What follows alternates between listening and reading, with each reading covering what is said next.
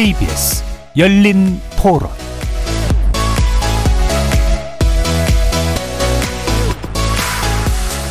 여러분 안녕하십니까? KBS 열린 토론 한상권입니다. 교권 한입하고 뭐 부딪히는 부분이 일부 있을 수는 있지만 그것 때문에 인권 조례를 폐지한다는 거는 뭐 나무를 살리기 위해서 숲을 없애는 거와 같다고 생각을 합니다. 지금 처음에 의도하고는 다르게 가는 방향도 있고 아이들이 뭐 이제 인권이다 뭐다 해서 말도 안 듣고 그 선생님들도 의지도 많이 약해지고 잘못하면 고소당하고 그러니까 많이 나서질 않으려고 하는 것도 되게 많아요. 예전에는 학생 인권이 지켜지지 않았고 지금은 오히려 교권이 지켜지지 않는 거는 어떤 사회적 큰 테두리 안에서 일어나는 변화라고 생각을 해서 아이들이나 학부모 정도에서 어떤 의식이 개선이 되지 않으면 조례가 뭐 폐지되는 것 자체로는 분위기가 바뀌지는 않지 않을까요? 대신으로 해서 애들을 좀 통제할 수 있을 만한 권리도 좀 같이 주어졌어야 된다고 생각을 하는데 그런 거 없이 그냥 무조건 때리지 마, 그냥 무조건 손대지 마라고 하니까 좀 이렇게 되지 않았나 싶어요. 그러니까 무조건 폐지도 답은 아닌 것 같고 교권을 보호해주는 다 중간 지점을 찾을 수 있는 그런 제3의 대안이 필요하지 않을까. 학생들도 사실은 인권이 있어야 되는 거잖아요. 무조건 어떤 대안도 없이 폐지하는 거는 그거는 맞지 않다고 생각해요. 네, 거리에서 만난 시민들의 목소리 어떻게 들으셨습니까? 올해 들어서 교사들의 극단적인 선택이 어, 잇따르면서 교권 추락이 사회적인 이슈가 됐습니다. 현행 학생 인권 조례가 교권 추락의 한 원인으로 지목이 되면서 학생 인권 조례를 둘러싼 갈등이 커지고 있습니다. 실제 어, 전국 최초로 학생 인권 조례를 폐지한 충남에 이어서 서울도 폐지 과정에 착수를 하고 있습니다. 잠시 후에 네 분의 교육 전문가를 모시고요. 학생 인권 조례 폐지 또는 개정 움직임 이거 왜 일고 있는지 또 바람직한 개정의 방향은 무엇인지 논의해 보도록 하겠습니다. KBS 열린 토론 지금부터 시작합니다. 살아 있습니다. 토론이 살아 있습니다. 살아있는 토론, KBS 열린 토론. 토론은 라디오가 진짜입니다. 진짜 토론, KBS 열린 토론. 네, 오늘 토론 함께 하실 네 분 소개해 드리겠습니다. 참교육 학부모회 서울 지부장 역임하고 계십니다. 강혜승 서울 학생 인권 조례 지키기 공동 대책 위원회 집행위원장 나오셨습니다. 안녕하세요. 네, 안녕하세요. 반갑습니다. 네. 시민 모임 즐거운 교육 상상 공동 대표이신 김한민 선생님 자리하셨습니다. 네, 반갑습니다. 반갑습니다. 전국 교육 회복 교사 연합 대표이신 육진경 선생님 나와 주셨습니다. 네, 안녕하세요. 전국 교육 회복 교사 연합 대표 육진경입니다. 네, 반갑습니다. 지영준 법무법인 저스티스 대표 변호사도 나오셨습니다. 안녕하세요. 네, 반갑습니다. 네. 아, 오늘 문자로 참여하실 분들은요, 샵 9730으로 의견 남기실 수 있습니다. 단문은 50원, 장문은 100원의 정보 이용료가 붙습니다. KBS 모바일 콩과 유튜브를 통해서도 무료로 참여하실 수 있습니다. KBS 일라디오의 모든 프로그램은 유튜브에서도 함께 하실 수 있습니다. 여러분들의 많은 관심과 참여 기다리겠습니다.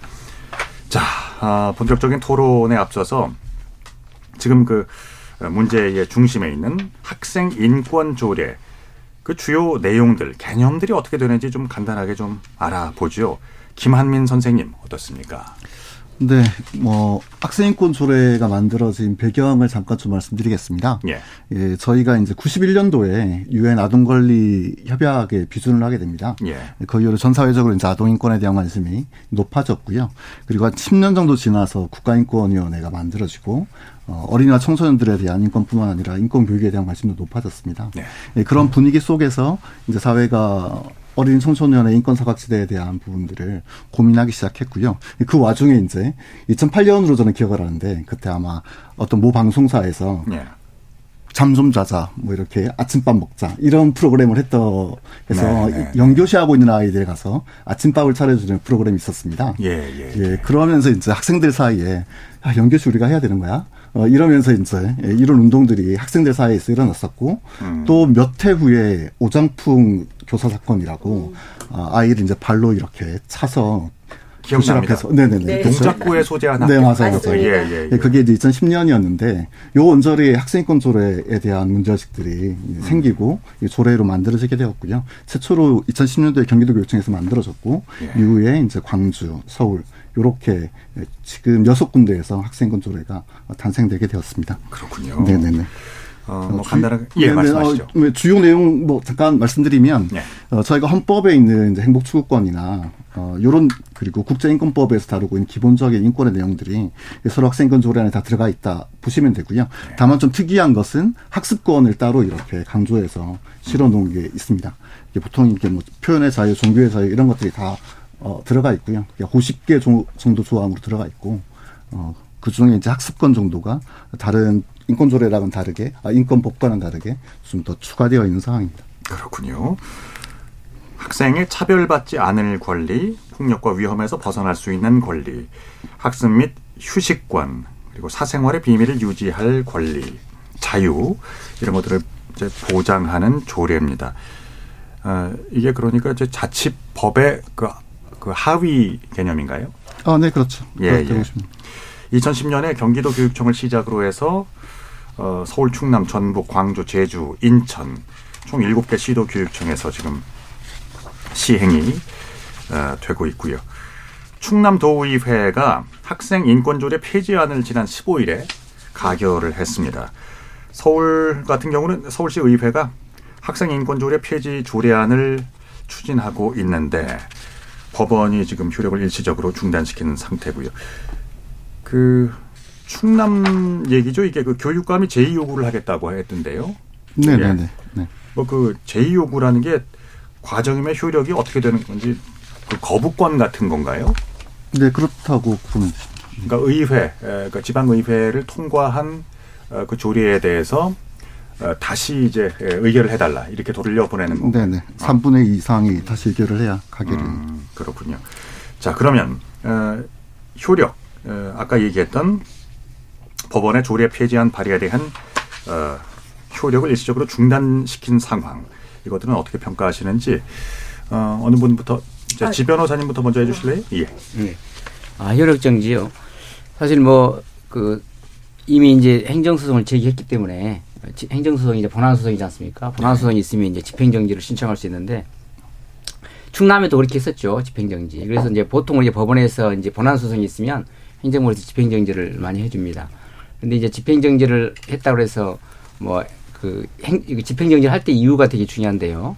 사실은 이제 이 학생인권조례가 집행정지 되는 것은 원래 이제 이 학생 서울시 학생인권조례 폐지안이 그 주민 발의로 지금 폐지가 되고 있는 거거든요. 근데 주민 발의는 우리가 이제 어 예전에 지방자치법에 있었는데 지금은 이제 주민 발안에 관한 법률에서 생겨가지고 어 그때 이제 그 주민 발의를 할 수 없는 제한 사항이 있습니다. 네. 거기에 이제 행정기구를 설치 변경하는 것들이 제한되거든요. 그런데 만약에 어, 주민 발의로 어, 학생 인권제가 폐지되면 학생 인권 센터랄지 학생 인권 옹호관이라는 이런 이제 행정기구가 폐지될 수가 있거든요. 그래서 그런 부분이 쟁점이 될 수 있습니다. 다만 이제 서울시에서는 어, 기본적으로 서울시는 왜 좀 특색이 있냐면 네. 서울시는 아까 말씀하신 것처럼 2012년에 학생인권 조례를 주민 발의로 만들었거든요. 네. 근데 그때 주민 발의로 만들 때 그때 사실은 주민 발의로 만들면서 학생 인권 센터를 할지 학생 인권 옹호관을 만들면 그럼 법의 위반이거든요. 그런데 네, 그렇게 네, 됐습니다. 네. 그래서 이제 이것이 이제 학생인권 조례의 이제 모순이죠, 사실은. 이제 지금 이제 집행정지가 이제 두 개 모순이. 다시 한번 좀 설명해 주시겠어요, 쉽게? 아, 그러니까 예. 학생인권 조례를 2012년에 만들 때 네. 주민 발의로 만들었거든요. 8만 명 정도가. 예. 그때 이제 이 학생인권 조례를 8만 명이 이렇게 만들면 이제 접수를 합니다. 교육청에 예전에 이제 시청에 했었죠. 교육청을 통해서 접수를 하게 되면 그때 이제 이 접수를 할 때 이 학생인권 조례가 주민발을 올라올 때 행정기구를 설치하거나 변경하는 조례는 접수를 하면 안 됩니다.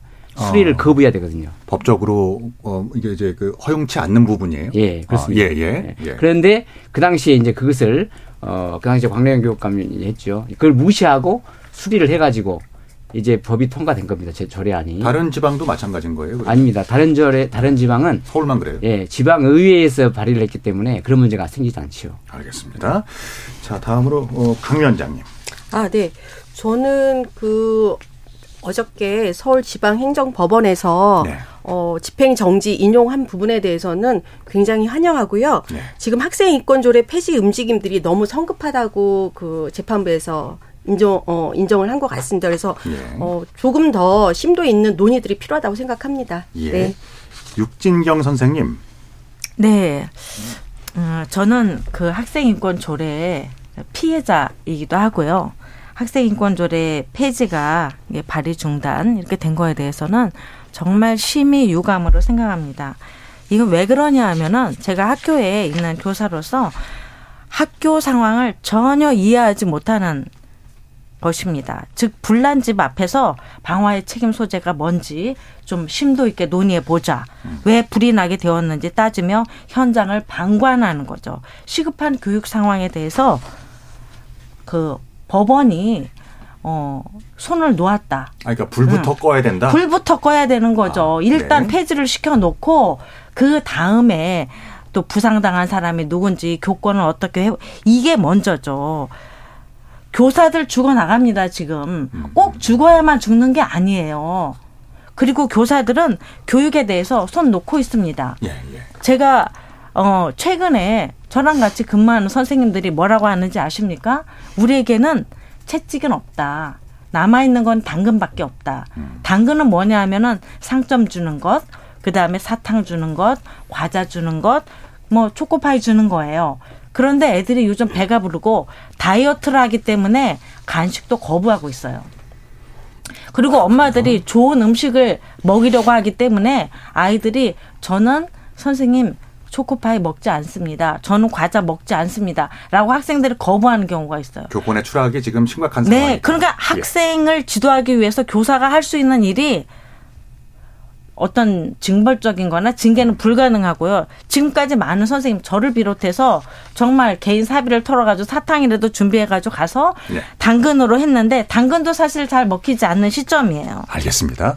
같은 네. 교사이신데요. 어, 우리 김한민 선생님은 어떻게 생각하세요? 네. 저는 일단 충분히 더 논의해 볼 수 있는 시간을 벌었다라고 하는 부분에 있어서는 좀 다행스럽다고 생각하고요. 네. 아까 이제 변호사님 말씀하셨는데 당시 이제 조금 이렇게 팩트 체크를 조금 더 하면 음. 그 어, 저희가 12만 명 정도의 주민들의 서명을 받았었고요. 그 중에 9만 한 2, 3천 명 정도 되시는 분들의 네. 예, 이렇게 수리 과정 거쳐서 이제 제안을 했던 거고 그리고 당시에도 이제 대법원에서 이 위법성을 다퉜었습니다. 예, 예. 예. 그래서 저희가 이제 유파지 않다라고 하는 최종 판결을 받고 이 소리가 지금까지 12, 12살이 된 거죠. 음. 네, 이렇게 와 있는 상황입니다. 네. 예, 예. 네.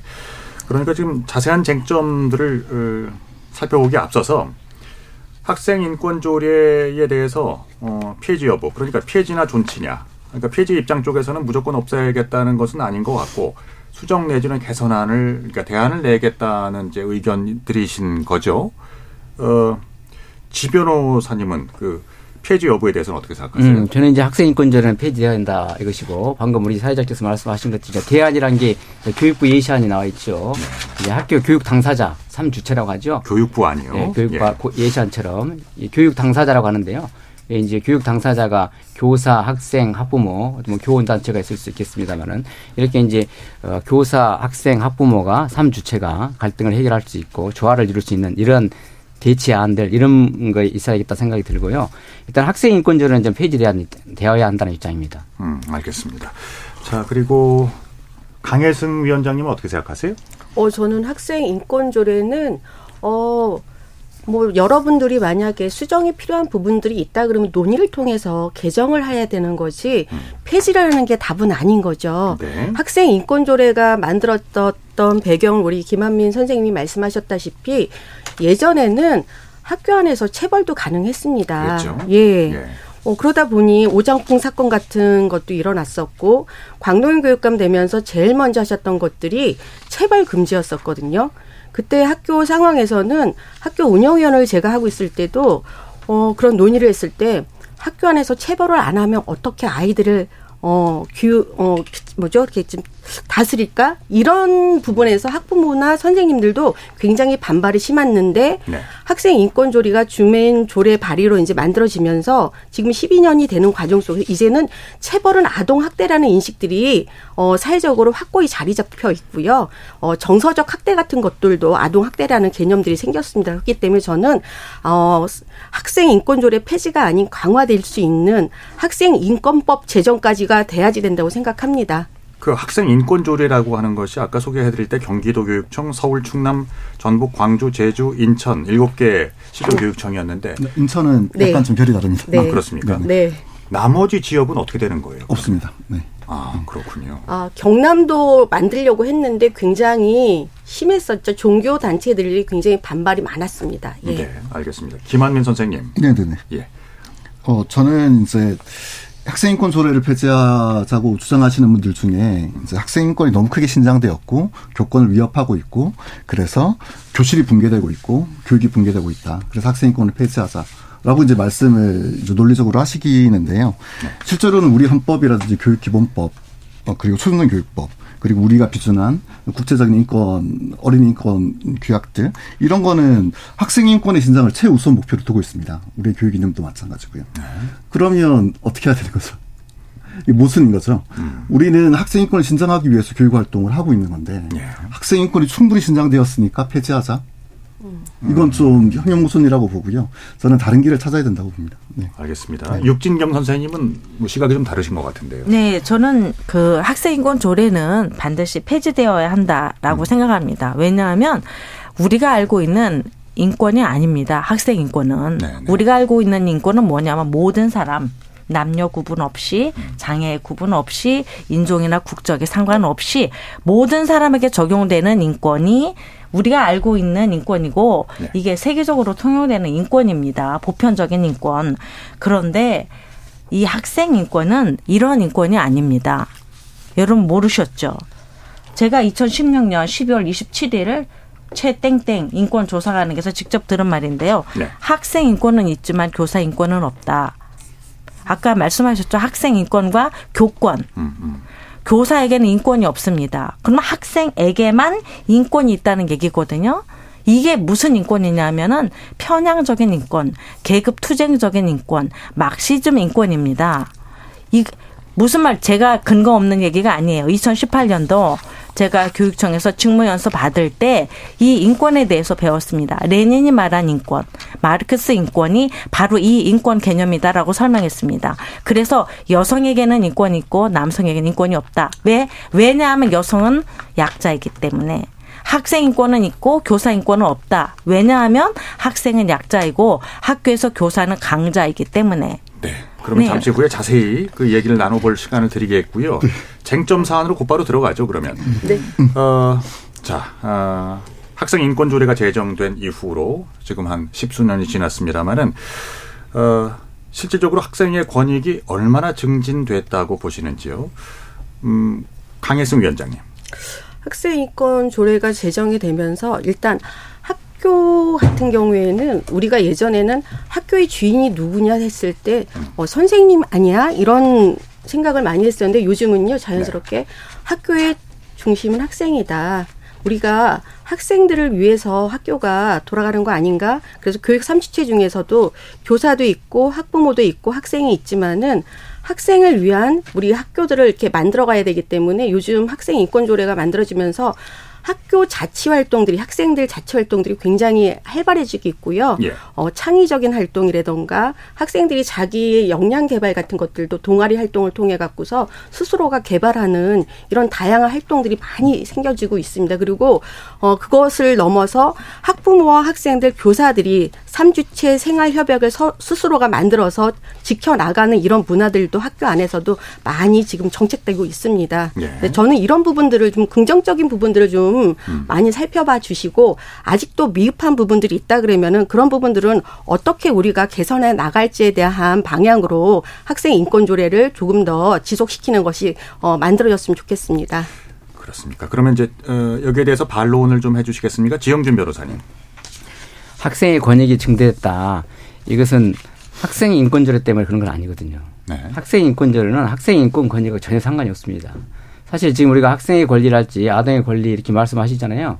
지금 우리나라에서 아동의 권리를 가장 확신시키 그, 그 뭐냐 증진시키는 건 아동복지법이죠. 네. 아동복지법에 보면 17조에 우리가 이제 금지시키는 행위들이 있습니다. 아까 원태 선생님 말씀하셨는데 사실은 거기 보면 우리가 눈에 보이는 신체에 손상을 가하거나 신체 건강이 발달을 저하는 신체 학대 행위는 누구나 누구나 알 수 있죠. 네. 그런데 지금은 아주 강력한 게 정신 건강 및 발달을 저해하는 정서적 학대 행위. 이게 지금 정서적 학대라고 해서 아동복지법에 다 금지되거든요. 실제로 이게 정서적 학대라는 것을 이제 적용시키기 시작하면 학생 인권자는 아무것도 아니거든요. 지금 이게 그러니까 이제 교사들이 아, 학생 인권자는 전치하자고 하면서 아동복지법이랄지 아동학대 처벌에 관한 법률은 폐지하자 아니면 교회사에 대해서 예외를 두자 하면 그건 삼못순입니다. 예. 실질적으로 아동의 권리를 증진시키는 것은 아동복지법이지 학생인권조례가 작용하는 건 아닙니다. 그 이제 폐지로는 대체로 이런 입장인 것 같습니다. 이제 지나치게 학생 어, 그러니까 이제 학생 인권 조례 자체가 학생의 인권과 권리만을 너무나 부각시킨 탓에 교권 위축의 어떤 커다란 원인이 됐다. 이런 주장인 것 같은데요. 어, 육진경 선생님 여기에 대해서 어떻게 생각하십니까? 네, 뭐 두발 규제라든가 교복 교복 자유라, 뭐 체벌 금지 같은 경우에는 그 이해찬 그. 그 씨가 교육부 장관이죠. 예, 예, 있을 때 했고요. 저도 교육 현장에서 이제 굉장히 이제 경랑을 겪었던 시기고요. 네. 그다음에 두발 규제나 교복 자유화 같은 경우에는요. 이거 학생 인권 조례가 만들어지기 전이죠. 1982년 그 유명한 그 군사 정권 네, 네. 때그 다 이제 사복 하고 머리 뭐 저도 그때 파마하고 난리 났었습니다. 예. 그래서 전부 다 이제 학교에 갔더니 막 선생님들이 갑자기 아줌마들이 다 앉아 있다고 막 그러, 그러셨거든요. 네. 네 82년도에. 그래서 교복이라든가 두발 같은 것은요. 제가 이렇게 학교에 있을 때 보면 인권 문제가 아니라 그냥 각 학교의 규정 문제입니다. 교복을 입으면 인권이 무시되나요? 아니죠. 어, 그 학교에서 음. 교복을 입기를 원하면 교육 삼 주체가 우리는 이런 색깔의 이런 모양의 교복을 입자라고 정하면 되는 거예요. 지금 이제 사실 제가 있는 학교에서는 교복 지도하기가 힘들어서 선생님들은 교복 폐지를 거의 주장하고 계십니다. 그런데 학생들은 아니 우리 교복을 왜 없애려고 하느냐. 학생들은 싫어해요. 네. 그래서 결국 그 인권이라고 하는 거는 뭔가를 폐지하고 없애고 허무는 것이 인권이 아니라는 거죠. 그 선생님 네. 이제 교권 위축의 측면에서 좀 얘기를 해주시죠. 아 교권 위축 예. 같은 예. 그 교복 자율화 뭐 무슨 뭐 두발 단속 네. 이런 것 체벌 예. 예 체벌 이런 것은 저는 그것이 교권을 추락시키는데 그렇게 많이 기, 뭐 기여했다고 생각하지는 않습니다. 음, 음, 네. 그게 제 개인적인 의견일 수도 있는데 예. 저는 두발에 대해서 학생의 교육 활동을 하는데 지장을 초래하지 않을 정도면 저는 괜찮다고 봅니다. 음. 그다음에 교복 같은 경우에도 예. 마찬가지나 그 학생의 정체성을 드러낼 수 있고 학교에서 어떤 그 뭐 학교 다 건학 정신 이런 거 있거든요. 그쵸. 그래서 그거를 드러낼 수 있으면은 교복을 정하면 되는 것입니다. 그래서 이것이 사실은 보면은 학생 인권 조례 이게 들어가 있거든요. 근데 사실은 이게 인권하고 그렇게 관련 있는 것이 아니라 학교 자체의 규정, 즉 각 학교의 자율성으로 놔둬야 되는 것이지 이 부분을 인권 조례라고 해서 교육감이 전체 모든 각 학교를 제재하는 것은 오히려 비민주적이고 독재적인 요소다. 그러니까 일단은 그 네, 학생 생각하는 거 인권 조례 자체가 교권 위축을 가져온 주요한 원인은 아니다라고들 예. 아, 그거는요. 제가 말씀드리는 건 각 학교와 교사의 권리라든가 이런 것들을 다 규제하는 거죠. 교육청이 교육감이 교육감이 이걸 만들지 않습니까? 그러면 만들어서 각 학교에 공문을 보내서 이대로 시행해라라고 하는 거거든요. 그게 뭐냐면 각 학교의 교사들 또 학교장, 학부모들 교육 공동체에서 다 자율적으로 할 수 있는 것들을 교육감이 이래라 저래라 하는 것 자체가 비민주적이라는 거죠. 이제 그 그래서 교권 좀, 물론 예. 이렇게 침해가 되는 네. 겁니다. 알겠습니다. 지금 우리 아까 육진 선생님 좋은 말씀하셨는데 지금 학생인권조례는 사실 이제 학생과 교사를 대립적인 구조로 만들어요. 그런데 교권이란 거 학생의 권리란 건 전혀 다르거든요. 학생의 권리는 그러면 우리가 권리는 법적 이익을 그냥 강제로 취득하는 법적인 힘이고 우리가 교권 이렇게 하잖아요. 이건 교사의 권한입니다. 권한. 네. 권한이란 것은 우리가 이제 회사의 대표 권한 이런 것처럼 의회의 권한 이런 것처럼 권한이란 것은 남의 일을 대신하는 것이거든요. 네. 그러니까 이 학생인권조례는 교권을 침해한다는 말은 교사가 위임받은 일을 못하게 한다 이 뜻이에요. 네. 그러니까 교육의 교사가 교육을 교육 활동을 제한받아 버린다. 학생 때문에 특히 이제 여기서 지금 이 말하면 학생 권자리 뭐 사생활의 자유랄지 휴식권 이런 걸 규정한다 하더라고요.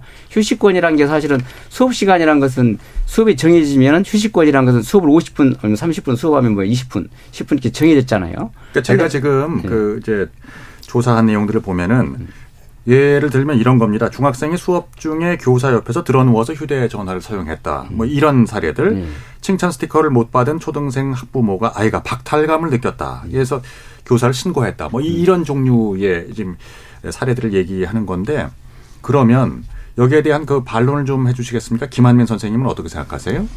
네, 그 조금 전에 말씀하신 것처럼 학생인권 조례랑 교육권 이라고 소위 이야기하는 교사의 권위 내지는 네. 위임받은 권한이라고 하는 것이 말씀하신 것처럼 대립되는 개념이 아니고 서로 다른 네. 개념인 거고 실제로 어, 영향력이 아주 없다고 할 수는 없을 겁니다. 예. 학생인권 조례에 대해서 학생들이 인권 의식이 높아지면 기존에 굉장히 권위적이었던 학교 풍토나 문화 이런 것들에 대해서는 저항감을 가질 수밖에 없을 거거든요. 선생님들도 이제 예, 이런 부분에 대해서는 좀 마음을 열고 볼 필요는 있다라고 봅니다. 하지만 어, 최근에 이제 연구 얼마 전에 한국교육개발원에서 연구 결과를 발표했습니다. 예. 학생 인권 조례를 가지고 있는 지역과 그렇지 않은 지역에 학생들이 인권 의식이 얼마큼 높은지, 네. 예, 그리고 상호 존중하는 신뢰감이 얼마나 높은지. 근데 학생 인권 조례가 있는 지역이 훨씬 더 높게 나왔다는 거죠. 그만큼 네. 상호 신뢰라 신뢰하는 교사와 공동체 간의 구성원들 간의 신뢰 관계도 높다라고 하는 게 좀 증명됐다라고 보여지거든요. 예, 이런 것들이 굉장히 좀 시사하는 바가 많다 음. 생각하고요. 학생인권 조례 때문에 교권이 무너졌다라고 하는 거에 대해서 동의하시는 분들도 있겠지만 실제로 많은 선생님들과 또 학교 구성원들이 뭐 그렇다고 해서 뭐 그게 큰 영향을 미치는 거야? 이렇게 생각하실 수도 있겠다. 저희는 그렇게 판단하고 있습니다. 그 학생 인권 조례가 있는 곳과 없는 곳에 어, 그 실질적인 이제 조사 결과가 어, 있습니다. 음. 교권 침해 현황에 별 차이가 없더라. 그러니까 양자 간에. 네네. 뭐 이제 이런 그 사안들에 대해서는 어떻게 생각하세요? 그 강혜승 위원장님. 아, 네, 네. 글쎄 저희 반대 폐지를 주장하시는 분들이 계속 교권과 학생 인권이 대립하는 구조라고 말씀하신 거에 대해서는 저는 동의를 할 수가 없고요. 네. 지금 그 부분에 대한 근거들이 굉장히 없습니다. 음. 그런데 학생 인권 조례로 인해 갖고서 교권이 실추했다. 근데 인권의 개념과 권리의 개념이 어느 게 지금 우위가 있을까? 인권이라는 거는 아까 육진견 선생님 말씀하셨다시피 내가 태어나면서 가지고 있는 천부 인권의 권리잖아요. 누구나 네. 누려야 할 권리인데, 네, 네, 인권이라는 거를 그 부분에 대한 것과 음. 교사들이 아이들을 학습할 가르칠 권리하고 이게 어떤 같은 개념에서 저는 논의되고 있는 이 자체가 저는 좀 이해가 안 되고 있고요. 제, 제 잠시만요. 그, 네네네. 제 말씀. 네, 잠깐만요. 경청을 네. 먼저 좀 잠깐 네. 해보겠습니다. 그래서 예. 저는 음. 학생 인권 조례로 인해서 예. 교권이 실추됐다는 그런 음. 명확한 근거가 없다 이렇게 말씀드리고 싶습니다. 알겠습니다. 여기에 대한 이제 반론 들어보겠습니다. 육 선생님. 명확한 근거가 없다 그랬는데 제가 증인입니다. 네.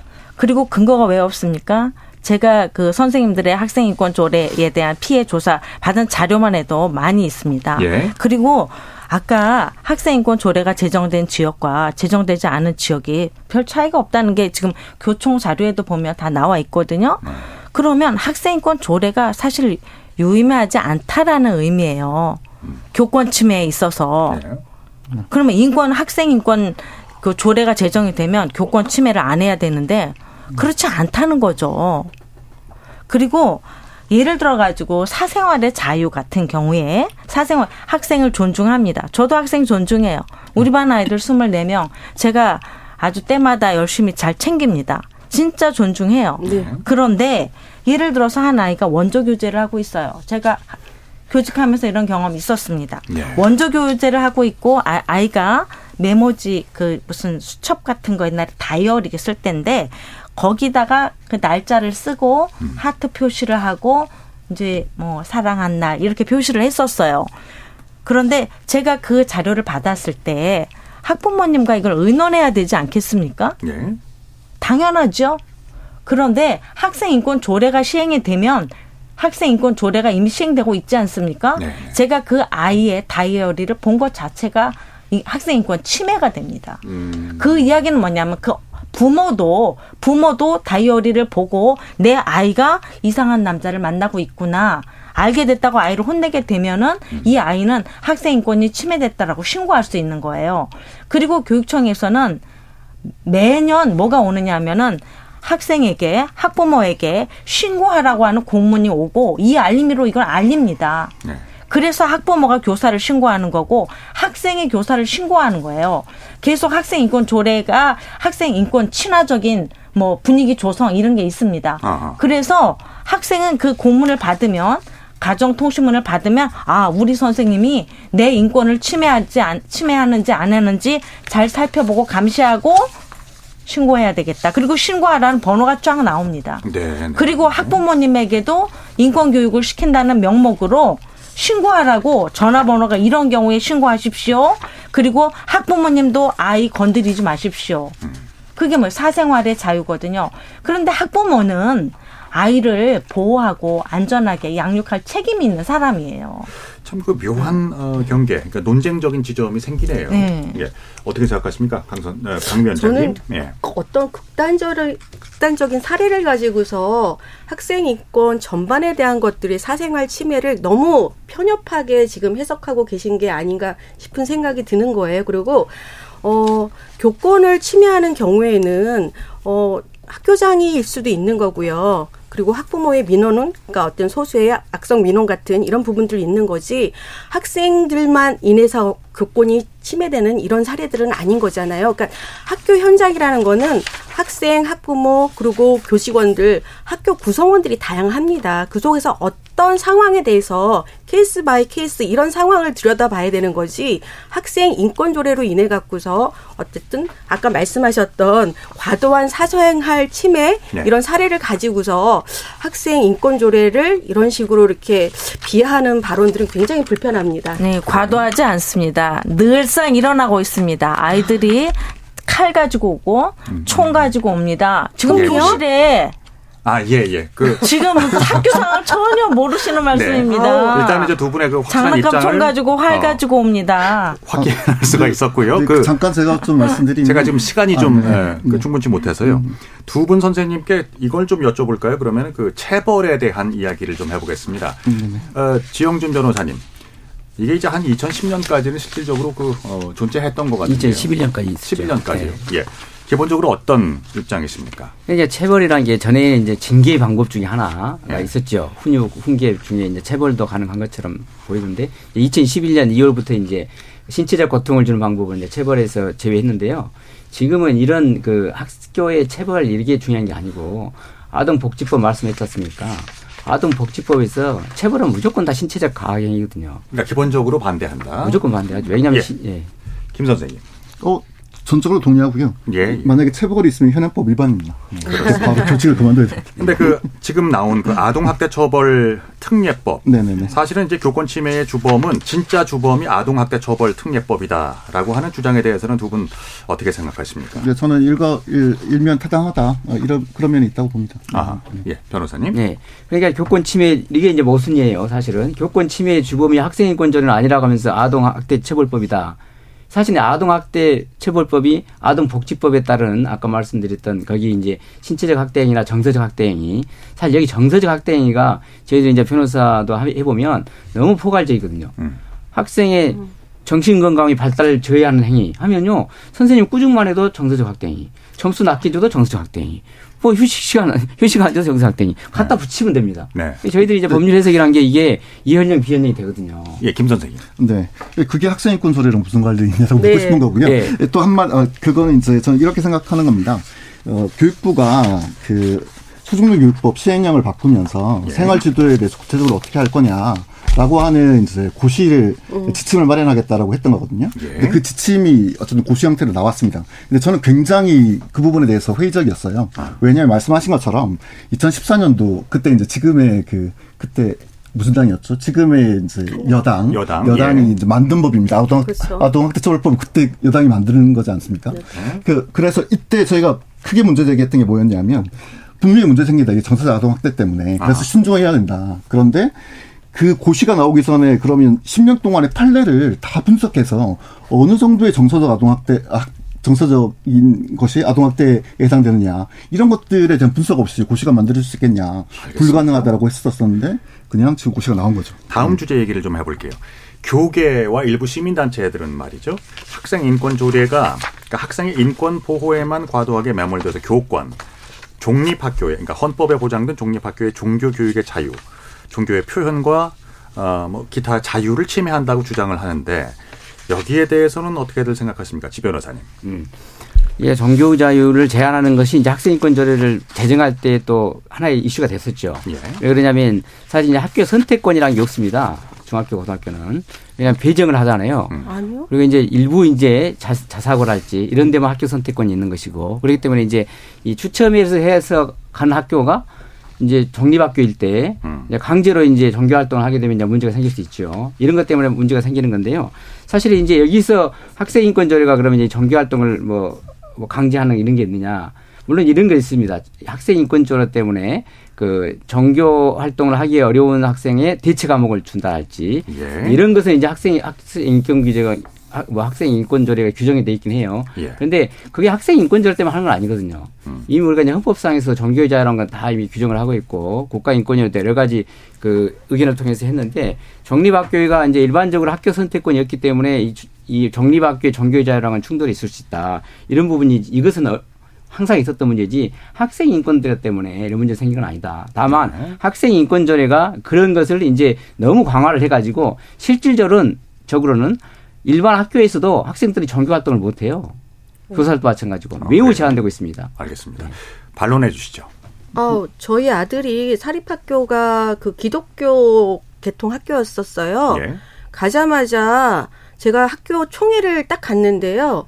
일단 그 선생님이 나오셔서 찬송가 이렇게 부르시고요. 네. 그 다음에 우리 아들 보면은 1학년 때 그 종교 부장이 있었어요. 그리고 기독교 그 성경책 다 나눠주고 일제 뭐 한 한 달에 한 번이니까 채플 시간이 있었고요. 이런 것들 다 진행하고 있었습니다. 그리고 아까 저희 서울은 고교 선택제로 해서 아이들이 어쨌든 1지망, 2지망, 3지망 해서 자기가 학교를 선택을 할 수가 있습니다. 근데 다만 네. 거기서 지망에서 떨어지게 될 경우에는 자기가 원하지 않는 학교는 갈 수가 있는 거지. 이런 부분들은 제가 좀 다시 좀 팩트 체크를 해서 좀 알려드리고 싶어서 말씀드렸습니다. 네, 반론의 재반론 있습니까? 육 선생님 어떠세요? 그 학교 선택권에 대해서 그 얘기하시잖아요. 네. 근데 제가 볼 때는 저도 제가 뭐 중3 담임입니다. 학교 선택권은 사실 거의 없는 거죠. 왜냐하면 1지망에서 해봤자 20%고 음. 2지망 40%인데 한 학교 쓰는 것도 아니고 두 학교를 써야 됩니다. 그리고 추첨입니다. 예. 그래서 그 어차피 이거는 자기가 선택하는 것이 아니고 조금 고려를 해 보겠다 정도입니다. 선택권이 있다고 얘기하기는 어렵고요. 학생 인권 조례에 대해서 아까 이제 종립학교라든가 뭐 이런 거 얘기를 하셨는데요. 종립학교 그 같은 거기에 보면은 그 2017년에 그 개정할 때 이런 문구가 있습니다. 학교의 설립자, 경영자, 학교의 장과 교직원 그리고 학생은 일 1항에서 예시한 사유를 이유로 차별적 언사나 행동, 혐오적 표현 등을 통해 다른 사람의 인권을 침해하여서는 아니 된다. 네, 네. 네. 자, 근데 이 차별적 언사나 행동, 혐오 표현에 네. 대해서 혐오 표현에 대한 정의를 서울시 교육청에서 뭐라고 했느냐 하면은 자, 어떤 표현이 혐오 표현인가를 판단하기 위해서는 왜 언제 어디서 어떻게 누구에게 사용했는지를 따져봐야 합니다.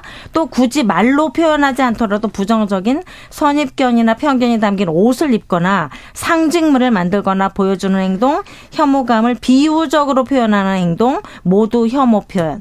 잊지 말아야 하는 것은 스스로 누군가를 혐오하거나 차별하는 의도가 없었더라도 혐오 표현. 네. 이것은 뭐냐면요.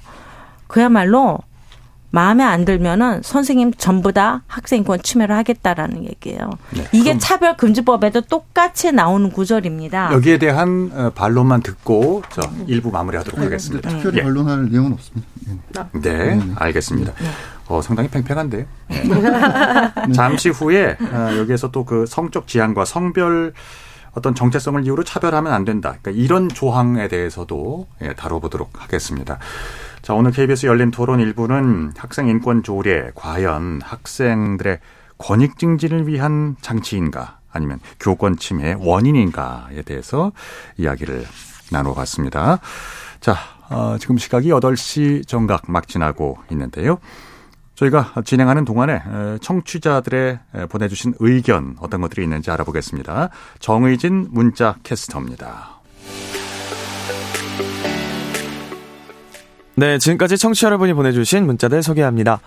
성우님, 학생 인권조례는 폐지가 아니라 교사의 교권과 학생의 인권이 서로 윈윈할 수 있는 방향으로 개정되어서 운영되었으면 하는 생각입니다. 5977님, 교육 시간 중에는 교육자에게 권한을 줘야 하죠. 핸드폰도 교육 시간에는 교실에 못 가져오게 해야 합니다. 1905님, 학생 인권 조례를 언급하기 전에 자기 자식만 위하고 생각하는 학부모들에게 학교 선생님도 인권이 있다는 사실을 잊지 말아달라고 말하고 싶습니다. 이러한 성찰이 전제되지 않는 한 학생 인권 조례가 폐지되어도 교권은 살아날 수 없습니다. 김병희님. 예전엔 교권이 너무 강해서 학생과 학부모가 불이익을 받았죠. 체벌과 천지 등등.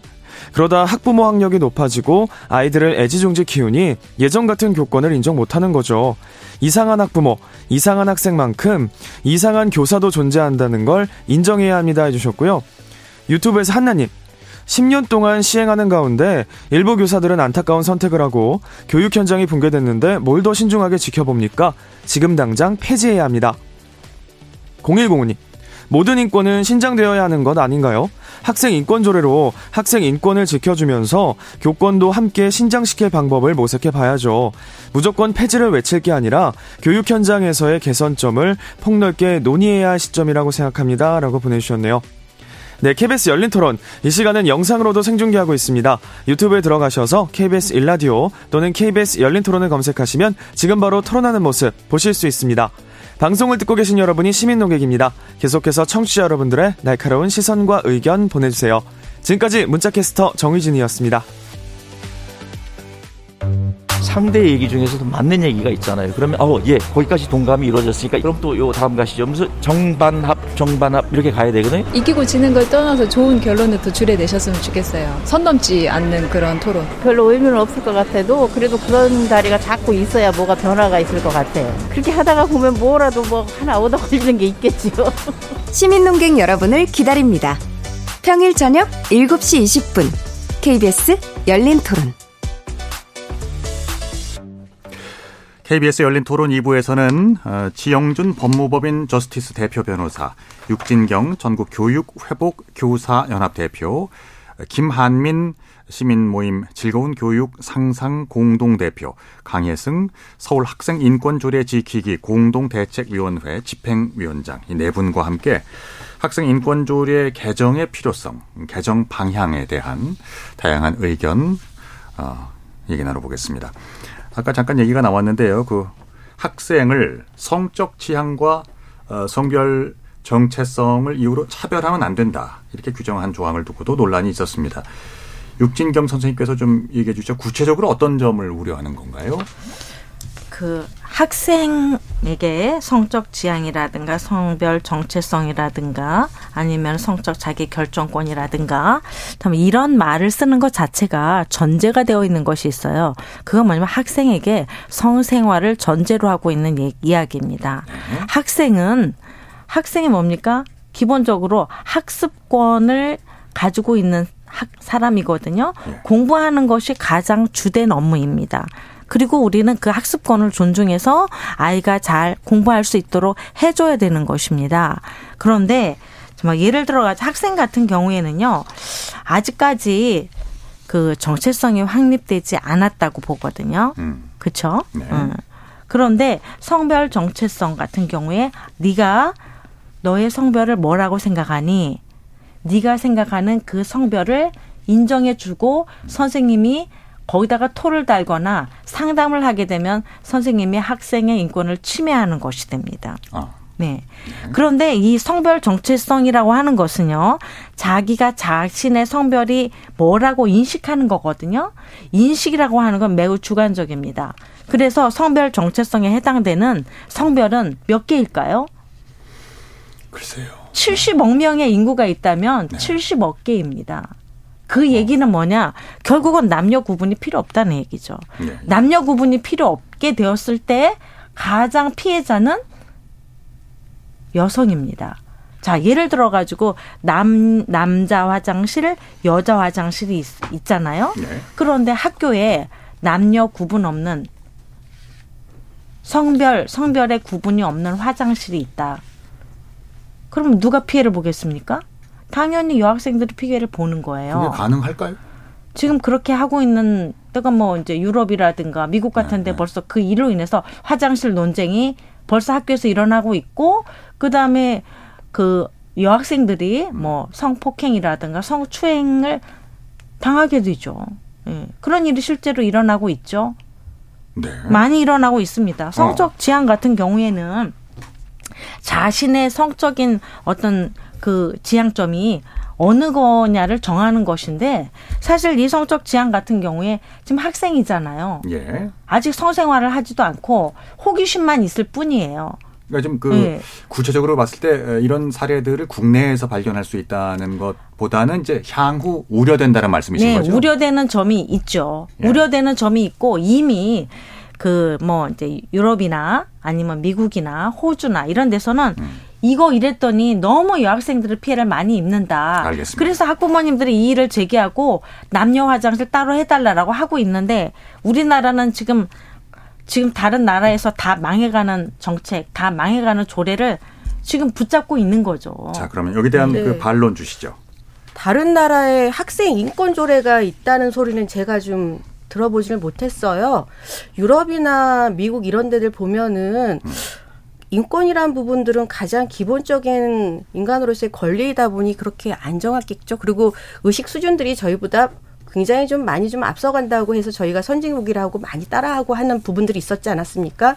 저는 선생님께서 계속 얘기하시는 어 여자들이 약자이고 어 제3의 뭐 화장실 뭐 이렇게 얘기를 하시는데 저는 그런 부분들은 사회가 발전하면서 제가 말씀한 제 3의 화장실이라는 말을 하지 않았고요. 아, 예, 알겠습니다. 그다음에 다른 나라에 학생 인권 조례가 있다는 말도 하지 아, 그러니까 않았어요. 그거는 이게 그러니까, 옮기는 과정에서 정확하지 네네. 않게 그러니까 옮겨지는 것은 좀 제가 지금 얘기를 하는 바랍니다. 거는요. 예. 네. 제가 느끼는 지금 다른 나라에서의 이제 이런 인권 조례가 굳이 폐지 논란을 할 수밖에 없는 이런 상황이 처해 있다는 것들이 되게 안타까운데 그런 사례들이 있을까? 이런 이제 고민 속에서 말씀드렸던 거고요. 네, 사례들은 아주 네네네. 많습니다. 아, 맞습니다. 근데 네. 저는 계속 얘기하는데 성별 정체성은 본인 스스로가 정하는 거죠. 네. 아무리 제가 두 자녀의 저도 엄마입니다. 아들, 딸이 있지만은 얘네들이 타고난 것들은 남자와 여자이겠지만은 자라나면서 본인들이 느끼거든요. 네. 그거를 부모이지만 그거를 강제로 너는 남자니까 남자야지 되고 여자니까 이런 식으로 하는 시대는 저는 아니라고 생각을 합니다. 그 부분은 여기서 결론이 나기에는 조금 너무 어렵죠. 큰 주제인 것 같고요. 네네. 그러면은 지 변호사님, 그 네. 일부 교계에 지나친 우려가 어, 어떤 이제 사회적인 약자라든지 성소수자들에 대한 혐오를 부추기는 부작용으로 작용할 수도 있다. 라는 지적에 대해서는 음. 간단히 어떻게 생각하십니까? 지금 가장 큰 문제 아닙니까? 지금 두 분 선생님 말씀하시는데 성소수자 지금 사실 학생 인권조례에서 가장 문제되는 게 성적 지향, 성별 정책성 이런 거 아닙니까? 성적 지향이라는 건 물론 국가인권법이 있습니다. 그런데 학생 인권조례, 서울시 학생 인권조례는 오제 성별 정체성이라는 게 있죠. 네. 방금 선생님 말씀하신 것처럼 성별 정체성을 인정하면 사실 우리가 이제 성별을 구분하는 게 딱 필요한 게 화장실하고 목욕탕이고 또 군대 갈 때 그거죠. 네. 그 위에는 성별 정체성이 필요가 없잖아요. 네. 다 똑같이 하니까. 그러니까 성별 정체성을 언제 쓸 것이냐. 지금 이제 사실 이제 남자 성기를 달고 여자가 되고 여자가 남자가 되고 사실 남자 여자가 남자가 되는 건 별로 문제가 안 되죠. 남자 성기를 달고 여자로서의 성별 정체성을 가졌을 때 여자 화장실을 가고 여자 목욕탕 가겠다. 이게 이제 가장 큰 거 아닙니까? 그 이제 이것을 이제 all gender restroom 성중립 화장실이라고 하는 건데요. 지금 이제 대학도 많이 유행하고 있습니다. 성공회대도 있고 이제 카이스트도 카이스트 대학도 만들어 놓고 했는데 이런 것들 이제 성중립 화장실 만들고 이렇게 이제 결국은 성별을 파괴하는 것인데 그래서 이제 종교계에서는 성별이라는 것은 결국 남자와 여자만 있는 것인데 성별 정체성 하면 이 젠더거든 젠더. 젠더라는 건 도대체 몇 개냐 몇 개냐 이렇게 하는 것이고 또 방금 말씀하신 것처럼 성적 지향 이렇게 말씀하시는데 성적 지향이라는 건 뭐 이성의 동성애 양성애 이렇게 있지 않습니까? 네. 성적 지향이라는 게 결국 이제 성적 행위 성행위를 전제하는 거죠. 이것은 이제 학생 인권 조례 뒀다는 것은 이제 학생 인권 조례에서 이제 성행위 를 인정하는 굉장히 우리가 그 적의성애라고 하는데 네. 이걸 조장한다 이런 우려가 있는 거죠 교육에서는. 알겠습니다. 여기에 대해서는 어떻게 생각하십니까, 김한민 선생님? 저는 그 성소수자에 대한 차별을 금지하고 그들을 보호해 주는 것과 그리고 어, 성소수자는 안 돼. 예. 뭐, 내지는 어 이성애나 내지는 뭐 남자 여자 이런 딱 두 개 성애는 안 돼. 예. 그런 거 하면 떼스떼지. 라고 어, 어 이야기하는 거는 정말 다른 문제라고 봅니다. 이게 어 소위 말하는 정상적인 성 위의 것들은 비정상적이라고 보고 이거를 어, 하면 안 돼라고 하는 이제 뭐 교리이든 아니면 신념이든 이런 걸 가지고 있는 거는 저는 어쩔 수 없다고 봅니다. 그런데 그걸 가지고 어 너는 어 이성애자가 아니네. 어 그러면 안 되지. 이렇게 이야기하는 것도 다른 문제이거든요. 그래서 정말 학생인권 조례가 어, 자기가 어떤 성적을 가지고 있을지 모를 수도 있죠. 그리고 알 수도 있습니다. 근데 그것으로 인해서 차별받는 것은 어, 그건 아니잖아. 라고 하는 것과 이거를 조장한다라고 하는 건 전혀 다른 차원의 문제라고 보고요. 저는 어, 이런 거에 대해서는 안 돼. 라고 이야기하는 것 자체가 어떤 특정한 종교적 입장을 가지고 어, 교리를 강요하는 게 아닌가라는 좀 생각이 있고요. 우리나라 같은 경우는 정말 이렇게 정교가 분리되어 있는 대표적인 나라이지 않습니까? 특정한 어떤 신념이 이런 공교육에서 예, 예, 음, 어떤 음, 내용을 이렇게 강요하는 이런 방식은 좀 안 된다 이런 생각을 가지고 있습니다. 그 주제는 여기까지 네. 말씀을 네. 듣겠습니다. 자, 아, 그럼 이제 음, 주제로 본 주제로 다시 한번 들어가 보죠. 학생 인권 조례가 어, 폐지될 때 폐지된다면 가장 우려되는 부분은 음, 뭐라고 생각하세요? 먼저 강혜승 위원장님부터 주시죠. 네, 학생 인권 조례가 폐지되면 가장 먼저 우려되는 거는 아까 저희가 뭐 체벌이란 말도 그냥 자연스럽게 나오거든요. 네. 체벌이란 말 자체가 이제는 저희 이제 사회 속에서 많이 사라지고 있었는데 어, 우려들을 하고 있어요. 이러다간 다시 체벌이 살아나는 거 아니야? 어? 그래서 아이 그건 아니야. 아동 학대죄 때문에 그렇게는 안 돼. 그럼에도 불구하고 학생 인권조례에서 담아냈던 음. 아까 계속해서 지금 질문하시고 얘기하시는 뭐 성적 지향에서부터 다양한 학생들의 개인 사생활 보호에서부터 아이 그러니까 학생들이 개성과 자기의 자율성을 가지고서 민주 시민으로 성장할 수 있는 이런 부분들을 어 뒷받침해 줄 수 있는 인권 부분들이 사라질까 봐 저는 되게 걱정이 됩니다. 네. 김하민 선생님. 어, 네, 저도 이제 굉장히 좀 폐지되면 고통스러울 것 같은데요. 어, 우리나라는 어, 어린 인권, 청소년 인권과 관련된 특별한 법이 없습니다. 이렇게 이 법을 만들려고 하는 시도가 2006년도부터 꾸준히 있었는데요. 네. 지금도 초중등 교육법 개정안으로 어, 박주민 의원을 대표로 해서 발의되어 있는 안도 있고요. 그런데 예. 이런 법률로 규정되어 있는 어떤 인권을 보호할 수 있는 상황이 아님에도 불구하고 적어도 이제 조례 수준에서 이거를 방하고 있는 상황입니다. 예. 어, 이것마저 없어진다면 어, 좀 학생 인권의 후퇴가 좀 우려스러운 상황이고요. 어, 올해는 이제 방정환 선생님 비롯해서 초창기 이제 저희 어린이 인권 운동을 하셨던 분들이 세계 최초로 어린이 해방 선언을 이렇게 발표한 지 100주년이 되는 해입니다. 예. 이해 이제 학생 인권 조례가 폐지 위기에 있는 상황인데요. 어, 어떻게 될지는 모르겠지만 만약에 폐지된다면 어, 세계사적으로도 굉장히 좀 우려스러운 일이 아닌가 이렇게 생각이 됩니다. 네. 반론 있으십니까? 네, 학생 인권 조례 아까 뭐 선, 선생님 말씀하셨듯이 학생 인권 조례는 세계에 없어요. 어느 나라도 음. 네, 우리나라만 있는 것이고. 네, 뭐 아까 좀 이따 나오겠지만 뭐 권리장제라는 걸 있을 수 있겠지만 제가 이제 학생 인권 조례가 이제 가장 문제가 무엇이냐 하면 학생 인권 조례란 건 첫 번째 이제 학생 인권 조례가 적용되는 사람들은 미성년자죠 아직은 초중고 네. 그런 네. 경우에 우리가 이제 이 학생 인권 조례 가장 큰 핵심은 학생들을 이 학생 인권 조례 학생들을 보호하는 것이냐 학생들에게 권리를 행사하는 것이냐 이거거든요. 근데 이제 학생들이 권리를 행사한다고 하면 이 자기결정권을 준다고 해요. 과연 우리 학생들한테 자기결정권을 주는 것이냐. 그리고 두 번째 학생인권제는 학생인권제를 위반하면 교사를 조사 징계하는 겁니다. 그러니까 네. 학생인권제 교사를 조사 징계할 수 있는 권한이 어. 있습니다. 그러니까 학생인권제의 가장 큰 문제는 미성년자인 학생들에게 자기가 권리를 행사할 수 있는 자기결정권이 있다. 이걸 가르치고 부추기는 것이고 음. 또 이것을 잘 지키지 않으면 학 교사가 학생 인권 침해, 학생 인권조를 위반했다고 교사가 이제 조사를 받고 징계 위험에 놓이는 것이죠. 네. 이것이 가장 큰 문제거든요. 그래서 네. 학생 인권제를 폐지되어야 한다 이것입니다. 네. 육 선생님. 네. 학생 인권 네, 대해서 제가 보면 학생 인권 조례는요, 지금도 진화하고 확장하고 있습니다. 인권 감수성이라고 하는 명목으로 역사, 기후, 예술, 공간 등 미칠 수 있는 모든 영역으로 확장 중이며 학생 인권의 정의는 오늘도 변화 중입니다. 그리고 학생들 각자가 학생 인권을 재정의 하는 수업이 학교에서 지금 인권 교육으로 이루어지고 있습니다. 사회적 합의가 된 개념을 학습하는 것이 아니라 내가 정하는 그 정의가 개념이 되는 시대. 인권 수업에 특정 어떤 정치 세력의 어, 세력 단체인 뭐 청소년 기후 행동 단체 시위 모습 촛불 집회 참석하는 거 이런 것들이 학생 인권이랑 무슨 관련이 있는지 이런 것들이 학생 인권 교육에 실제로 다 사용되고 있습니다. 그 다음에 서울시 교육청 공문에 보면요. 뭐라고 나와 있느냐면 학생 인권 침해, 구제에 대해서요. 아까 네. 말씀드렸죠.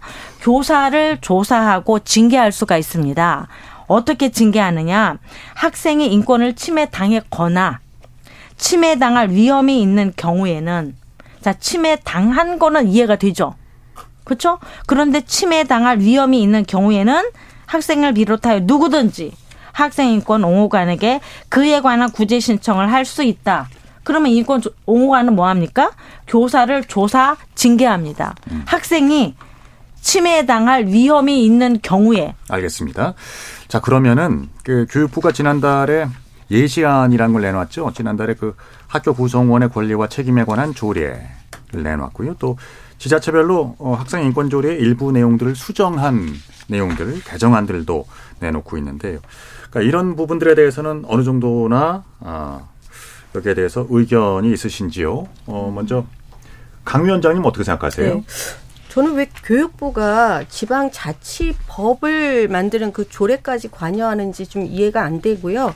지금 예시안 내려온 거 보면은 거기에 이제 사조의 부분은 어, 이 조례는 다른 조례보다 우선한다는 이런 또 문구가 있어서 같은 조례일 텐데 조례가 조례에 우선한다 이런 문구도 있고 어 학생의 부, 어, 학생이나 교사들한테 보면은 윤리 교육을 굉장히 윤리 의식을 굉장히 강조하고 있더라고 그래서 네. 이 부분은 뭘까 뭔가가 굉장히 나열되어 있는 것들은 학생, 학부모, 교사의 권리와 뭐 책임을 담고 있지만은 어떻게 보면은 학생들이 가장 지금 음, 지켜줘야 될 부분들, 학생 인권조례에 계속 쟁점되는 사안들은 굉장히 그렇게 쏙 빼놓고 지금 그거 굳이 안 만들어도 되는 그런 조례안들을 지금 담고 있다. 저는 이렇게 생각합니다. 그러니까 교육부의 안에서는 기본적으로 반대하시고요. 네. 그 그리고 그 개정의 필요성 자체에 대해서는 어떻게 생각하십니까? 저는 학생 인권 조례 개정이 어 학생들의 가치 그리고 학교 구성원들하고 논의를 통해 갖고 필요한 부분들은요. 네. 어, 개정할 수 있다고 저는 충분히 어, 그렇게 의견을 내고 싶습니다. 네, 지 변호사님. 네.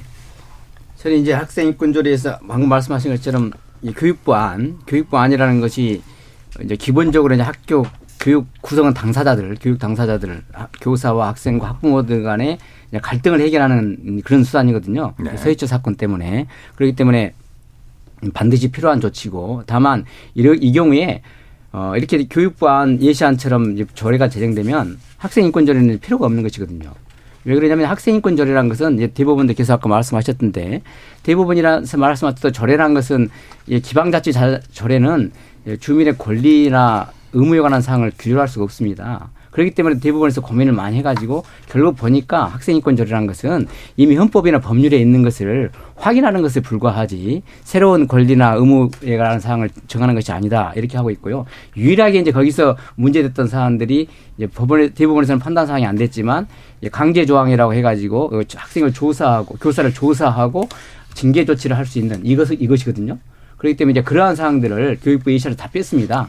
그렇기 때문에 교육부의 A시안대로 하는 것이 정말 교사들이나 학생이나 또 학부모를 위해서 필요하다. 저는 그렇게 생각하고 있습니다. 그럼 이제 이 모든 것의 대안으로서 어, 이런 음, 학생 인권 조례를 대신해서 아까 잠깐 말씀하셨죠 어느 분이? 그 권리장전.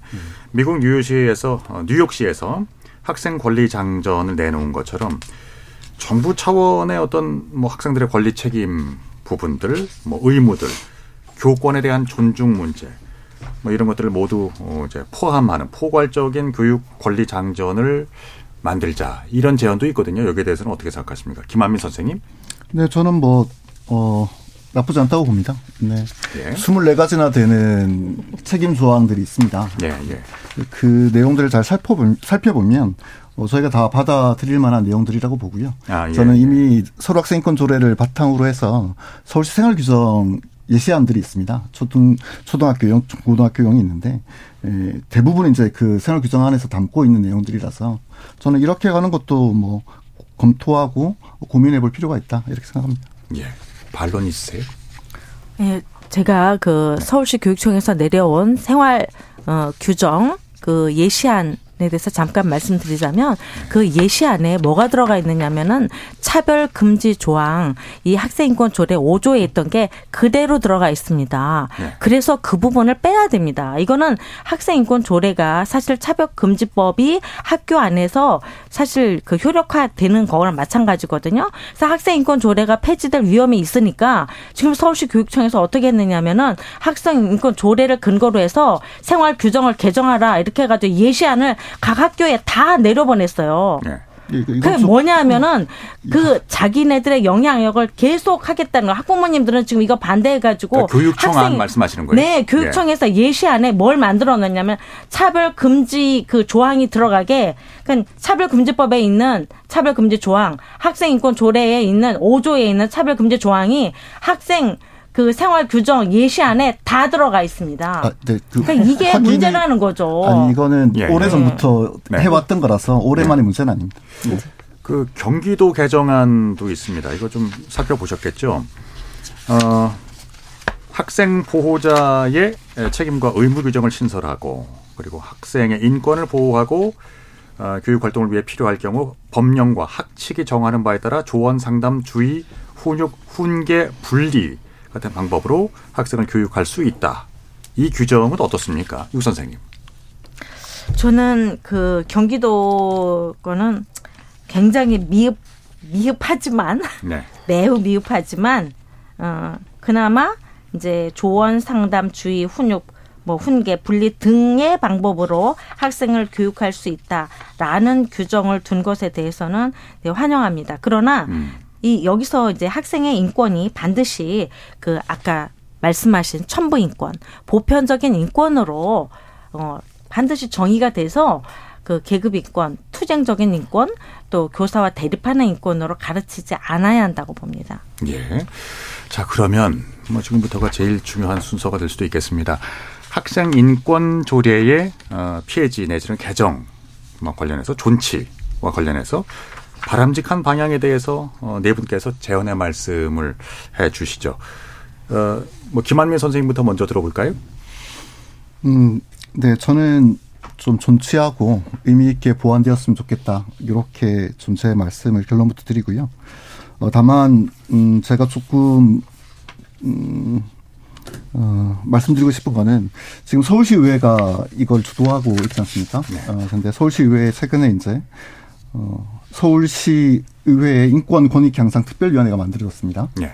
어, 서울시와 서울시 교육청 안에 있는 모든 인권 관련된 제도와 법령들을 정비하겠다, 뭐 조례를 정비하겠다라고 하는데 어, 며칠 전 언론 보도에 이제 이 위원장으로 선임되신 분이 인사청탁 구설에 오른 상황이 있습니다. 네.